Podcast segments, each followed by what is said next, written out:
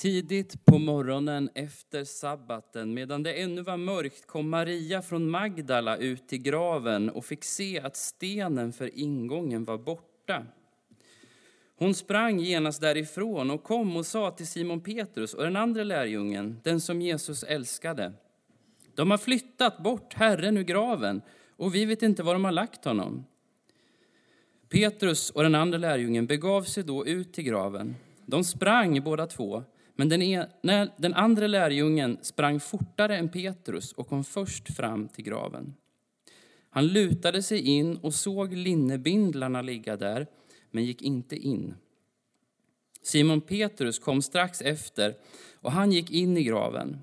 Han såg bindlarna ligga där, liksom duken som hade täckt huvudet. Men den låg inte tillsammans med bindlarna, utan hoprullad på ett ställe för sig. Då gick också den andra lärjungen in, han som hade kommit först till graven.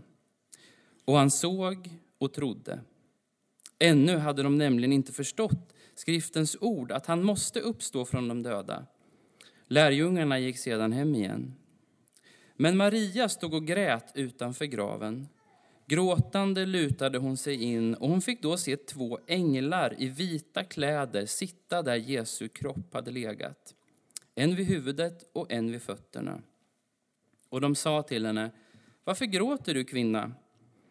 Hon svarade, de har flyttat bort min herre och jag vet inte var de har lagt honom. När hon hade sagt det vände hon sig om och såg Jesus stå där, men hon förstod inte att det var han. Jesus sa till henne, varför gråter du kvinna? Vem letar du efter? Hon trodde att det var trädgårdsvakten och svarade, om det är du som har burit bort honom, Herre, så säg mig var du har lagt honom, så att jag kan hämta honom. Jesus sa till henne, Maria. Och hon vände sig om och sa till honom, Rabuni, det är hebreiska och betyder mästare. Jesus sa, rör inte vid mig, jag har ännu inte stigit upp till min fader. Gå till mina bröder och säg dem att jag stiger upp till min fader och er fader, min Gud och er Gud.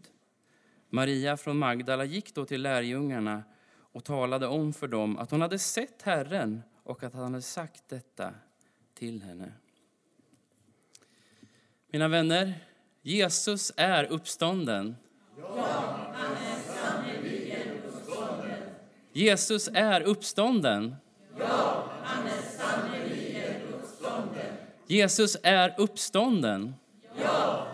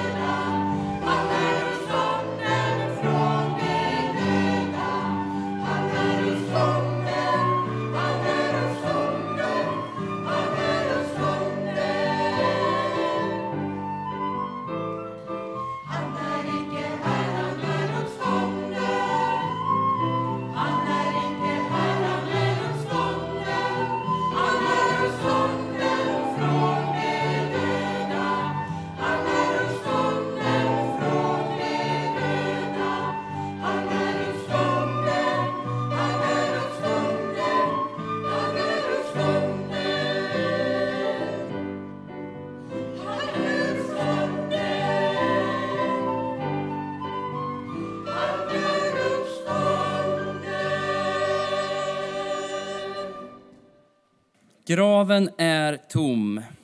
Döden gjorde sitt värsta, sitt bästa, men graven är tom. Alla makter, alla världsliga makter hela kosmos trodde att de hade segrat, men graven är tom. Mörkret trodde att det hade segrat, men ljuset lyser i mörkret och mörkret har inte övervunnit det, för graven är tom. Och vi kanske trodde att vi hade nått vägs ände när vi kom till strandkanten. Men Gud öppnade en väg genom havet och graven är tom. Välkommen att fira gudstjänst på denna stora och underbara dag som förändrar villkoren för allt liv i hela universum, på jorden för oss människor. Den dag då Gud börjar sin nya skapelse. Och vi får vara med och fira och vi får vara en del av den här skapelsen. Vi ska stå inför detta underbara tillsammans idag.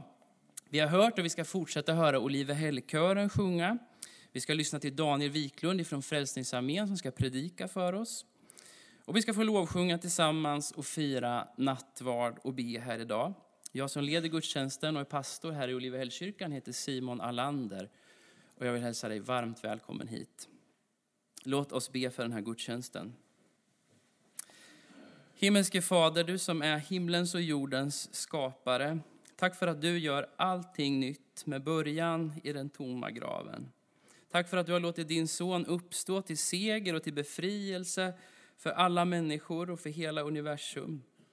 Låt oss idag få möta Jesus. Låt oss få erfara Jesus som en uppstånden, som en verklighet, som en levande Gud mitt ibland oss. Kom och mätta oss med din trofasta kärlek, samma kärlek som uppväckte Kristus, så att vi får leva i jublande glädje idag, som din församling och som dina älskade barn. Vi samlas idag och vi ber i Faderns och Sonens och den heliga Andens namn. Amen. Vi brukar ha en liten stund för barnen så här i början av gudstjänsten då alla barn får komma fram och så tänder vi barnens ljus. Eh, nu tycker jag att vi, vi, eh, alla barn som vill komma fram, och man får ta med sin förälder om man vill, vi ska samlas här vid vår lilla grav som står öppen. Så ska ni få titta in i den. Välkommen fram, du som är ett barn.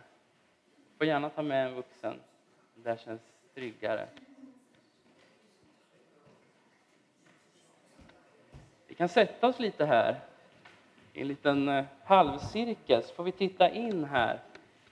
Här har vi ju korset som Jesus hängde på i fredags. Och här har vi graven som de la Jesus i och stenen som de rullar för. Och nu ser ni, ligger det någon där? Nej, det ligger ingen där. Jesus har fått lämna sin grav. Vi har ju träffats tre gånger den här helgen i kyrkan. I torsdags så var vi i Pingstkyrkan. Och då fick vi höra berättelsen om när Jesus åt middag med sina lärjungar och så gick de ut till en trädgård och där så kom det soldater och grep Jesus. Och så på fredagen, då var vi här och då fick vi också höra berättelser. Välkomna ni också. Då fick vi höra berättelsen om hur de tog Jesus och hängde honom på korset och sen la honom i graven. Idag så har vi fått höra berättelsen om hur Jesus fick uppstå. Han blev levande igen fast han var död. Och det här tycker jag är en fantastisk berättelse. Det finns ju, finns ju många olika slags berättelser och man kan fundera på vad är det här för en berättelse? Jag gillar mycket att läsa och se på film och så. Gör ni det också? Ja. Ja. Och, och jag, gillar, jag gillar till exempel sagor. Här har jag med mig Jan Lööfs sagosamling. kan jag varmt rekommendera. Sagor tycker jag är jättespännande att läsa. Sagor är ju, är ju någon... Ja, titta! Det är en drake som sprutar eld. Det är Pelle och riddaren Pablo här som ska besegra en drake. Och det här har ju någon hittat på. Det här har ju inte hänt på riktigt. Ja, det är faktiskt eld här. Ja, och här är rök. Men även om det inte har hänt på riktigt kan man ju lära sig jättemycket av en saga. Ja, man kan lära sig hur man är modig. Man, man lär sig kanske inte att det finns drakar, för det finns det ju inte. Men man kan lära sig att det går att besegra drakarna. Man kan lära sig vad mod är. Man kan lära sig hur man är en bra vän om man läser sagor. Ja, visst. Ja, han är, det här är en riddare. Men berättelsen om Jesus som vi har hört i påsk, det är ingen saga. För det som vi har läst, det har hänt på riktigt. Jag har med mig en annan sorts berättelse här. Jag gillar också att läsa om sånt som har hänt, som ingen har hittat på, men som hände för länge sedan. Som kallas för historia. Till exempel tycker jag det är kul att läsa om dinosaurier. Tycker ni det är spännande? De fanns ju för massor med miljoner år sedan, men de finns inte längre. Men det kan ju vara jättebra, man lär sig mycket. För man kan förstå varför det är som det är nu, om man förstår hur det var förr i tiden. Ska vi se? Ska vi, se? Ska vi skrämma dem om vi lyssnar på en dinosaurie? Ja. Vilken ska vi ta? Då? Jag sätter den här vid min mikrofon där.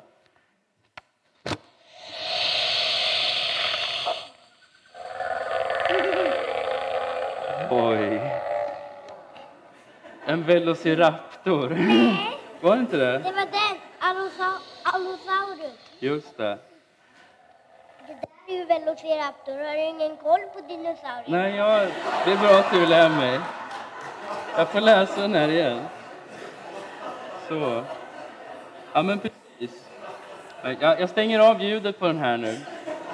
Nu får ni sätta er igen, så ni alla ser.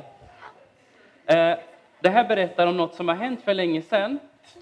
Eh, men man kommer ju inte kunna träffa en dinosaurie idag. Så man behöver inte lära sig för att liksom kunna, kunna klara av en dinosaurieattack, tack och lov. Och berättelsen om Jesus som vi läst nu på oss, det skulle kunna varit en sån här berättelse. Om något som hände för länge sedan, men som inte spelar så stor roll idag. Om den slutade i fredags. Om Jesus hade dött hade han ju varit som gamla kungar eller som dinosaurier som dog för länge sedan. Och så kan vi lära oss om det och tycka att det är spännande. Men det hade inte haft så mycket med oss att göra. Ja, gå på scouterna? på scouterna? Ja, ni pratade om det på scouterna. Det är bra. Men eftersom Jesus uppstod och lever idag så är det en annan sorts berättelse. Det är en berättelse som handlar om något som hände för länge sedan och som kan lära oss jättemycket, men som också är jätteviktig idag. För Jesus lever och vi kan fortfarande prata med honom och lära känna honom. Ja, man kan tro det.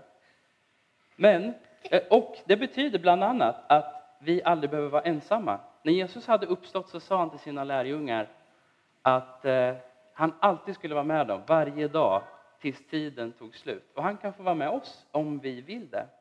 Så ni ska få en liten present av mig, alla barn, som kan påminna er om det. Här är en liten pin som man kan sätta på sin ryggsäck eller sina kläder där det står aldrig ensam.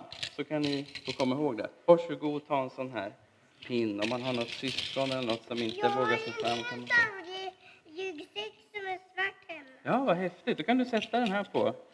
Aldrig ensam.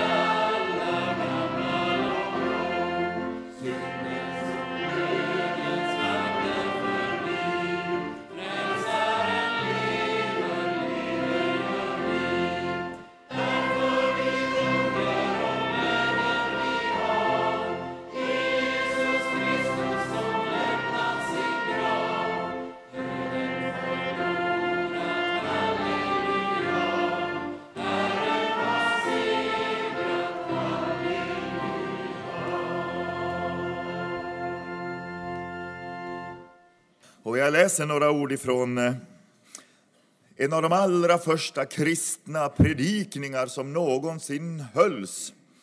Och det är Petrus som talar på självaste pingstdagen och hans eh, givna ämne är naturligtvis påskdagens enorma händelse.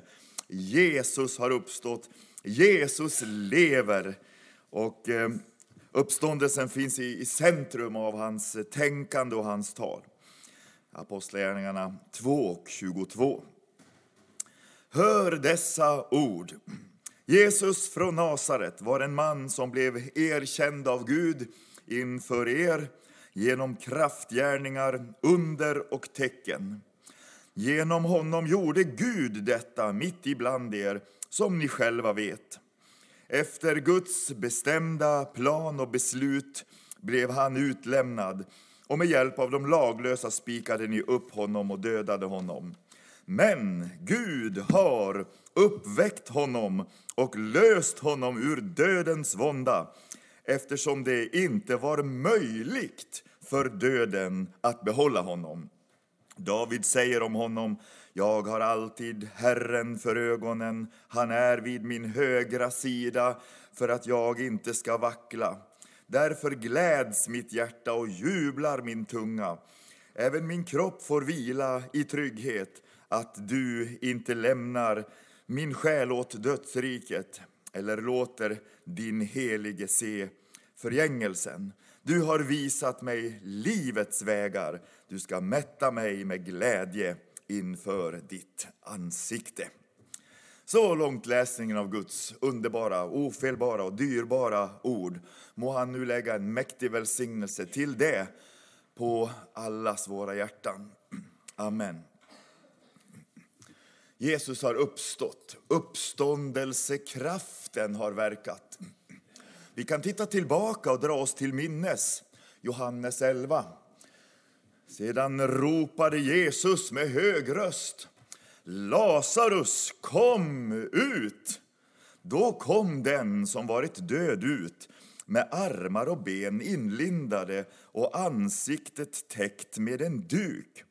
Jesus sa åt dem, lös honom och låt honom gå. Det är väldigt intressant. Och under de här tre jordiska tjänsteåren så lät eh, Jesus ständigt människor erfara någon sorts förhandsvisning av det som sedan skulle komma i sin fullhet efter hans eh, död, uppståndelse och himmelsfärd. Vi kan därför ana det som Paulus skulle komma att kalla för kraften i hans uppståndelse redan i den eh, oerhörda berättelsen om Lazarus. Och lite tidigare i Johannes 5 så hade Jesus sagt Sannerligen, den tid kommer, ja, den är redan här då de döda ska höra Guds röst och den som hör den ska få liv. Och likadant så föregrep han nog lite pingsten där efter sin uppståndelse. Sedan andades han på dem och sa, ta emot helig ande. Vi får en försmak av det som sen skulle blomma ut i sin fullhet. Lazarus, kom ut! Och den döde kom ut, som det står. Och i gemenskapen och av vännerna så fick han hjälp ut i den frihet som Jesus med tre ord hade gett honom. Lazarus kom ut. Hörni, det är påsk i Strängnäs. Det är väl härligt? Och jag tycker att naturen predikar mycket bättre än Daniel Wiklund idag. Kylan har ju liksom hållit sig fast, bitit sig fast under hela fastan. Och det är som att Gud ville liksom vänta till påskdagen med att förlösa, med att förlösa den uppståndelsekraft som finns i, i ljuset, värmen och, och vårens spirande liv. Förlösa, ja på tal om att förlösa. Jag eh, fascineras över hur alla de möten vi har haft tillsammans nu hänger ihop och talar till våra hjärtan. Hur alla delar av påskens händelser är liksom ämnade, precis som Simon så fint sa till barnen, inte bara att äga rum i historien, utan de är ämnade att äga rum i vårt inre. Eh, både skärtorsdag, långfredag och påskdagen är faktiskt personliga angelägenheter för dig och mig. Det är så mäktigt hur de centrala sanningarna i kedjan av påskhändelser faktiskt handlar om dig och mig. Och vem Gud, Gud, Gud, skaparen, försonaren och livgivaren vill vara för oss personligen. Man kanske skulle kunna rubricera de möten vi har haft och påskens eh, stora etapper eh, som fördelar, med betoning på för då. Eh, det ska vara F i allting. Eh, och jag tycker mig kunna se de där förorden och fördelarna. Förståelsen i Getsemane hur Jesus identifierar sig med ångest och svåra lidanden för att vi ska veta att vi har en överste präst som kan känna med oss och som förstår oss. Getsemanes förståelse. Och I fredags var vi samlade kring långfredagens förlåtelse. Det stora Golgata-dramat där priset blir betalt och eh, skulden sonad till sista blodsdroppen. Där rättfärdighetens bländvita klädnad blir färdigställd till sista stygnet. Så helt förlåter Gud. Så helt förlåter Gud. Ja, vi har förståelse och vi har förlåtelse. Vi ska inte stanna vid det första, att bara söka förståelse för vår synd. Det vore helt förfärligt. Utan vi ska söka förlåtelsen för vår synd. Eh, men vad har vi då på påskdagen? Ja, just det, förlossningen. Förlossningen med påskdagsmorgonens tomma grav.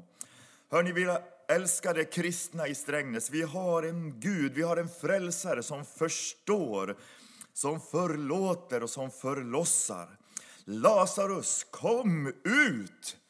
Det finns underbar förlossning i det blod som göts en gång. Det finns glädje bortom graven och en framtid full av sång. Åh, vad hon diktar mäktigt, Britt G. Hallqvist. Eh, Petrus formulerar sig lite i förbigående här nästan som men Gud har uppväckt Jesus och löst eller förlöst honom ur dödens vånda eftersom det inte var möjligt för döden att behålla honom. Det var liksom inte möjligt för döden att behålla honom. Vi sjunger ju i triumf över Jesus som segraren, men vi triumferar också över att det onda är besegrat. Och jag tror inte man kan väga dem där mot varandra, de väger nog ganska jämnt. Det är lika härligt att det onda är besegrat som att Jesus är segraren. Förresten, det där med förbigående, Johannes är väl bara för underbar. Den andra lärjungen sprang fortare än Petrus. Det är ju han som har skrivit berättelsen. Han skryter lite, eller också är det bara svenskan som lurar oss. Ja, det var nog helt off eh, the record här. Det var inte möjligt för döden att behålla honom. Han blev förlöst ur dödens vånda. Det var inte möjligt, smaka på det, det var helt omöjligt för döden att behålla honom. Eh, vi har ju den principen att eh, synden och döden hör ihop. Syndens lön är döden. Och att eh, alla människor är syndare bevisas faktiskt av att alla hittills har dött. Och dödligheten är faktiskt hundraprocentig även i Strängnäs. Vilket betyder att vi måste ge Bibeln rätt. Alla har syndat. och gått miste om härligheten från Gud. Synd och död hör ihop. Det var inte möjligt för döden att behålla honom. Intressant. Då måste synden helt ha mist sin makt. Jag har lekt med den tanken om Jesus inte hade tagit våra synder på sig, då hade han antagligen aldrig kunnat dö. Ni kan fundera på det. Jesus dog inte för sin egen synd, för han var frestad i allt liksom vi, dock utan synd. Den syndfrie, den rene, den helige, den rättfärdige, underbara Jesus. Men våra synder tog han på sig och så gick han i döden för just dig och för mig. Men när försoningen var ett faktum och eh, allt var utklarat och raderat, då var det inte längre möjligt för döden att behålla honom. Han gick döden ur händerna. Tji fick den. Va, vad, ska jag, vad ska jag ställa upp med, som de säger i Danmark? Jag har ingenting att komma med. Jag måste släppa ifrån mig honom. Det är omöjligt för mig att behålla honom. Och stenen rullas undan och frälsaren stiger ut. Han behöver inte ens eh, sopa dammet av sig. Han är fullständigt förvandlad och löst ur dödens grepp. Synden är besegrad, döden är besegrad. Du död, var är din seger? Du död, var är din udd? Synden har mist sin makt. Man har ibland eh, eh, uppehållit sig vid den här frågan, vem dödade Jesus? Det är en intressant fråga. Biskopen uppehöll sig ganska länge vid den i onsdags, eh, eller i torsdags morse i, i, i domkyrkan. Men eh, det är också en intressant fråga, vem uppväckte Jesus? För Bibeln säger, honom har Gud uppväckt. Men Jesus säger själv, jag har makt att ta mitt liv tillbaka. Och Paulus skriver att han i kraft av den helige Ande är bevisligen Guds son från uppståndelsen ifrån de döda. Fascinerande. Hela treenigheten involverad i det som sammanfattas med orden kraften i hans uppståndelse. Paulus eh, har gett oss det där uttrycket i Filipperbrevet. I gamla översättningen läste vi Jag vill lära känna Kristus och kraften i hans uppståndelse. Och i en senare Då känner jag Kristus och kraften i hans uppståndelse. Paulus är inte alls främmande eh, att röra sig på de här domänerna. I Efesierbrevet kan han tala om hur samma oerhörda kraft som uppväckte Jesus från de döda är verksam i den som tror. Han har gjort oss levande med honom, kan Paulus utbrista. Hörni, kraften i hans uppståndelse gjorde så att det blev påsk i Jerusalem. Kraften i hans uppståndelse gör att det blir påsk i Strängnäs. Kraften i hans uppståndelse gör så att det blir påsk i ditt och i mitt liv. Eh, Petrus talar också om det. Han hänvisar vår pånyttfödelse till evigt liv till kraften i hans uppståndelse. Hur är det han skriver i sitt första brev? Gud har genom Jesu Kristi uppståndelse från de döda fött oss på nytt. Rakt på sak bara. Kraften i hans uppståndelse förlöser från syndens död till andligt liv.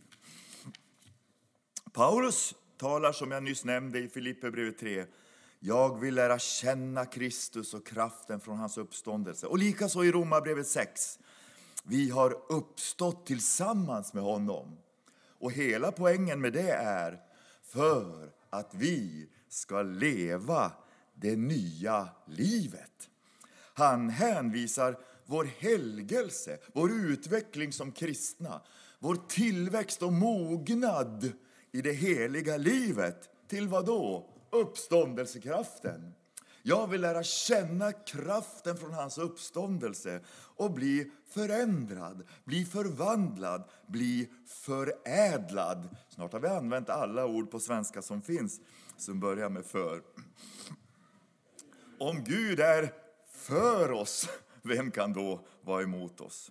Så kraften i hans uppståndelse förlöser inte bara från syndens död, utan från syndens makt till ett allt mer helgat liv i renhet och kärlek. Och sist och slutligen, i ett framtidsperspektiv, talar ju Bibeln om att Jesus är den förstfödde från de döda. Och då måste det vara att fler ska komma efter. Och att vi på den yttersta dagen ska uppstå till nytt liv i en ny kropp, på en ny jord med en ny himmel. Han som satt på tronen sa, se, jag gör allting nytt. Kraften i hans uppståndelse förlöser från syndens tidsålder in i evighetens ljusa värld. Och det är väl därför vi sjunger till en stad, jag är på vandring. Synden där är utanför. Älskade vänner, denne Jesus, den uppståndne, är mitt ibland oss. Och han nämner inte bara Lazarus vid namn. Lazarus kom ut. Stenen har rullats undan. Vägen ligger fri. Stig fram på hans befallning till nytt liv, in på en ny livsväg. Följ honom på väg mot härligheten. Han har sagt att där jag är, där vill jag att de som du har gett mig, Fader, också ska vara. Och finns sedan i den kristna gemenskapen hjälpen med att bli av med bindlarna kring händerna och fötterna. Och låt eh, kärleken få ta bort duken från ditt ansikte. Fäst dina ögon på Jesus. Se in i verkligheten själv. Alla ting runt omkring smälter bort som snö i ljuset av hans ära och makt. Jag vill lära känna Kristus och kraften från hans uppståndelse. Amen. Herre, jag prisar dig att vi som är små får vara med dig som är stor. Att du har gett oss ditt liv och att det pulserar inom oss idag. Att det verkar det som du har bestämt och att det för oss från kraft till kraft tills vi träder fram inför Gud på Sion. Jag ber att vi alla ska få en ny och fördjupad erfarenhet av kraften i din uppståndelse den här förmiddagen. Tack för att du fortfarande säger kom ut till den som känner sig instängd och inlåst i sig själv. Tack att det var omöjligt för döden att behålla Lazarus. Det var omöjligt för döden att behålla dig. Och det är omöjligt för döden att behålla din församling. Dödsrikets portar ska aldrig bli oss övermäktig. Amen.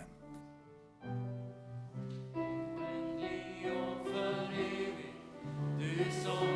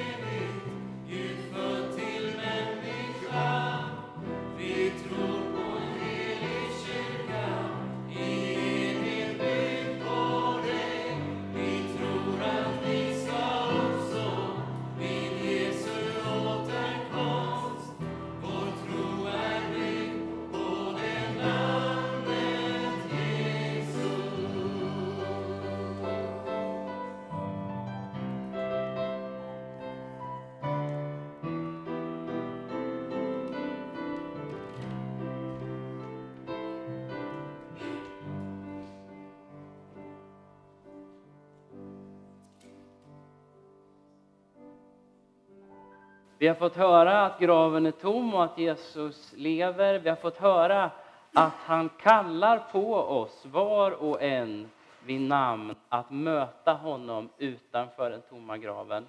Och vi har fått sjunga här den kristna bekännelse som alla kyrkor delar i hela världen och har gjort i många hundratals år. Och nu ska vi få samlas här vid nattvardens bord dit Jesus bjuder in oss. Och då får vi komma och möta den utsträckta hand som Jesus ger och säga ja, jag vill ta emot, jag vill möta dig. Och när vi firar nattvard här i Olivehällskyrkan så brukar vi bereda oss för att ta emot gåvorna genom att be några böner tillsammans. Det kan vara lite olika vilka traditioner vi kommer från, vad vi är vana vid. Men det finns böner som kommer att finnas här på skärmen som du gärna får be med i. Så att vi gör den här måltiden tillsammans. Så att vi får ha en, ett samtal här runt middagsbordet där du också får använda din röst och ditt hjärta och dina tankar. Och precis som i sångerna vi sjunger så är det böner som är färdigskrivna men vi får känna att vi ber dem genuint och med vårt hjärta och med vårt förnuft tillsammans. Jesus säger, jag är livets bröd. Den som kommer till mig ska aldrig hungra och den som tror på mig ska aldrig någonsin törsta. Var och en som vill närma sig Jesus är välkommen att dela vår måltid av bröd och vin. Låt oss nu vända oss mot Gud i bön och bereda oss att ta emot hans goda gåvor först genom att bekänna. Vi ber tillsammans. Barmhärtige Gud, du som i Kristus öppnar vägen till dig och utplånar världens alla synder. Jag ber dig, rena mig så blir jag ren. Hela mig så blir jag hel. Dra mig till dig så får mitt hjärta ro.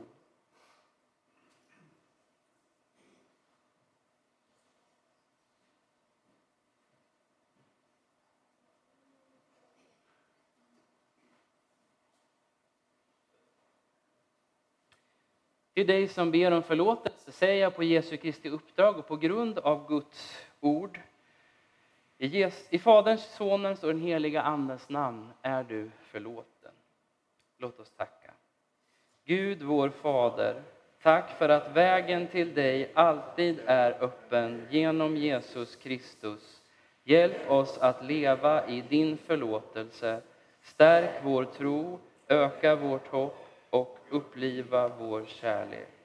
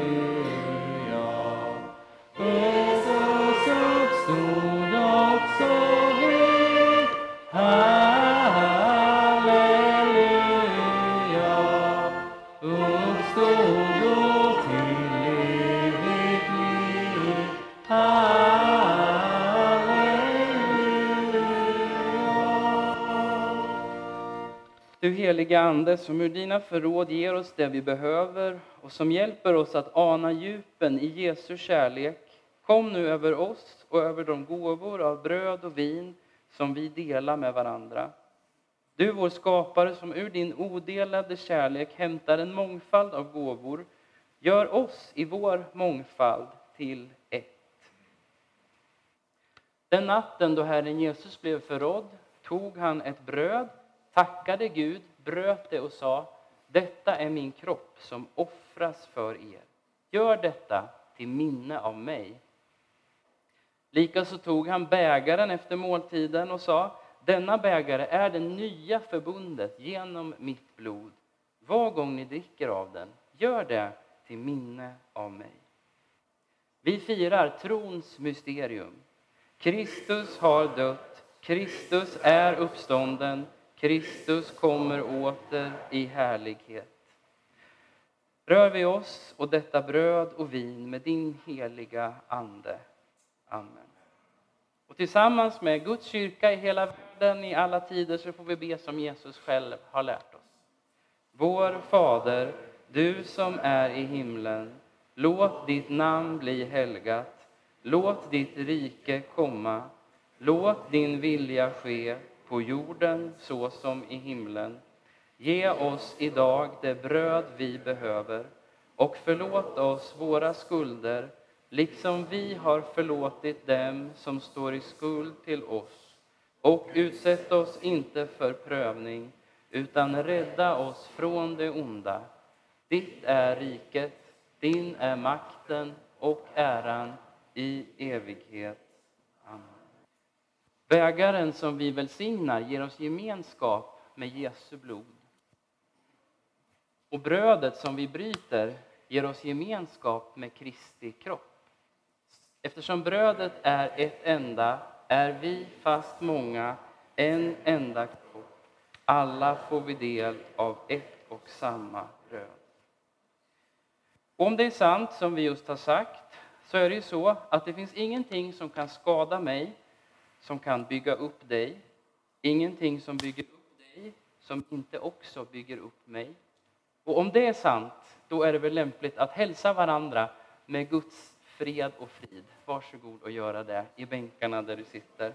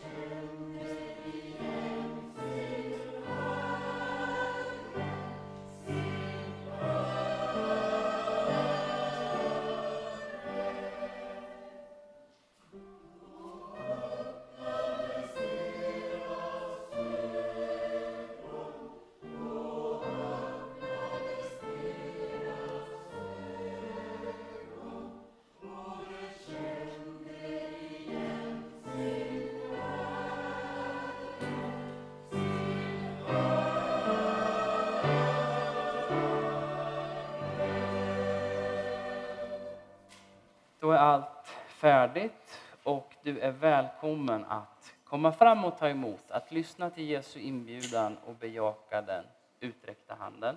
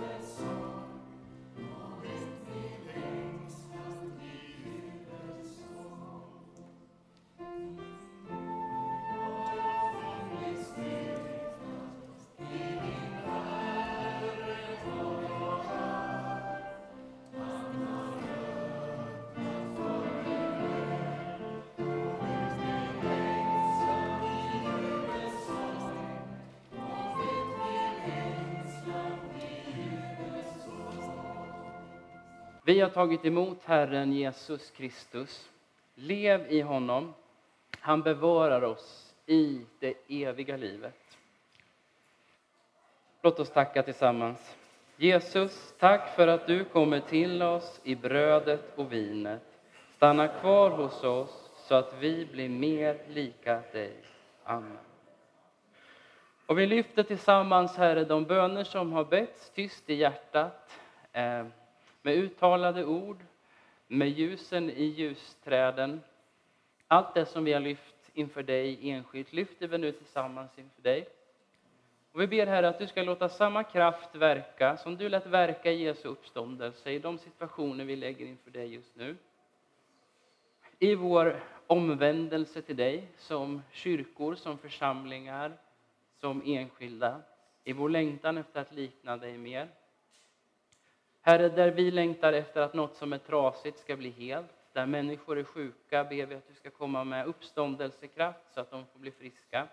Där människor är vilsna ber vi att du ska komma med uppståndelsekraft så att de hittar rätt väg, vägen till dig. Där människor är rädda ber vi att du ska komma med uppståndelsekraft så att de får känna frid mitt i stormen. Och vi ber Herre för det i oss, i våra tre församlingar som vi är här idag, i den här staden som vi är satta att tjäna. Låt det här få bli en påskstad, låt oss få bli ett påskfolk. I Jesu namn.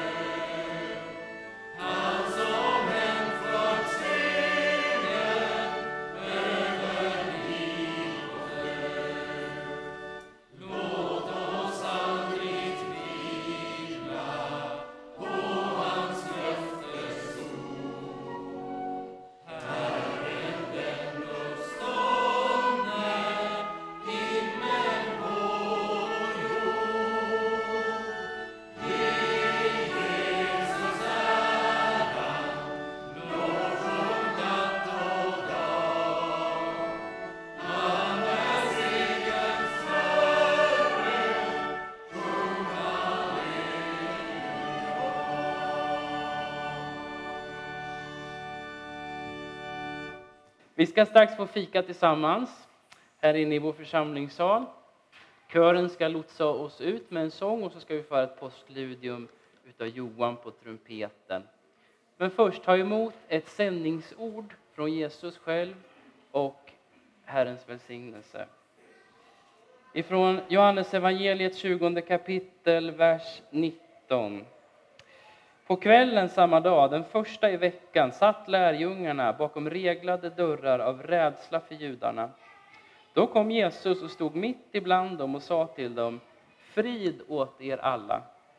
Sedan visade han dem sina händer och sin sida. Lärjungarna blev glada när de såg Herren. Jesus sa till dem igen, frid åt er alla. Som Fadern har sänt mig sänder jag er. Sedan andades han på dem och sa, ta emot helig ande. Om ni förlåter någon hans synder så är de förlåtna och om ni binder någon i hans synder så är han bunden. Herren välsignar dig och beskyddar dig. Herren låter sitt ansikte lysa mot dig och visar dig nåd. Herren vänder sitt ansikte till dig och ger dig sin fred och frid i Faderns och Sonens och den heliga Andens namn. Gå i frid och tjäna Herren med glädje.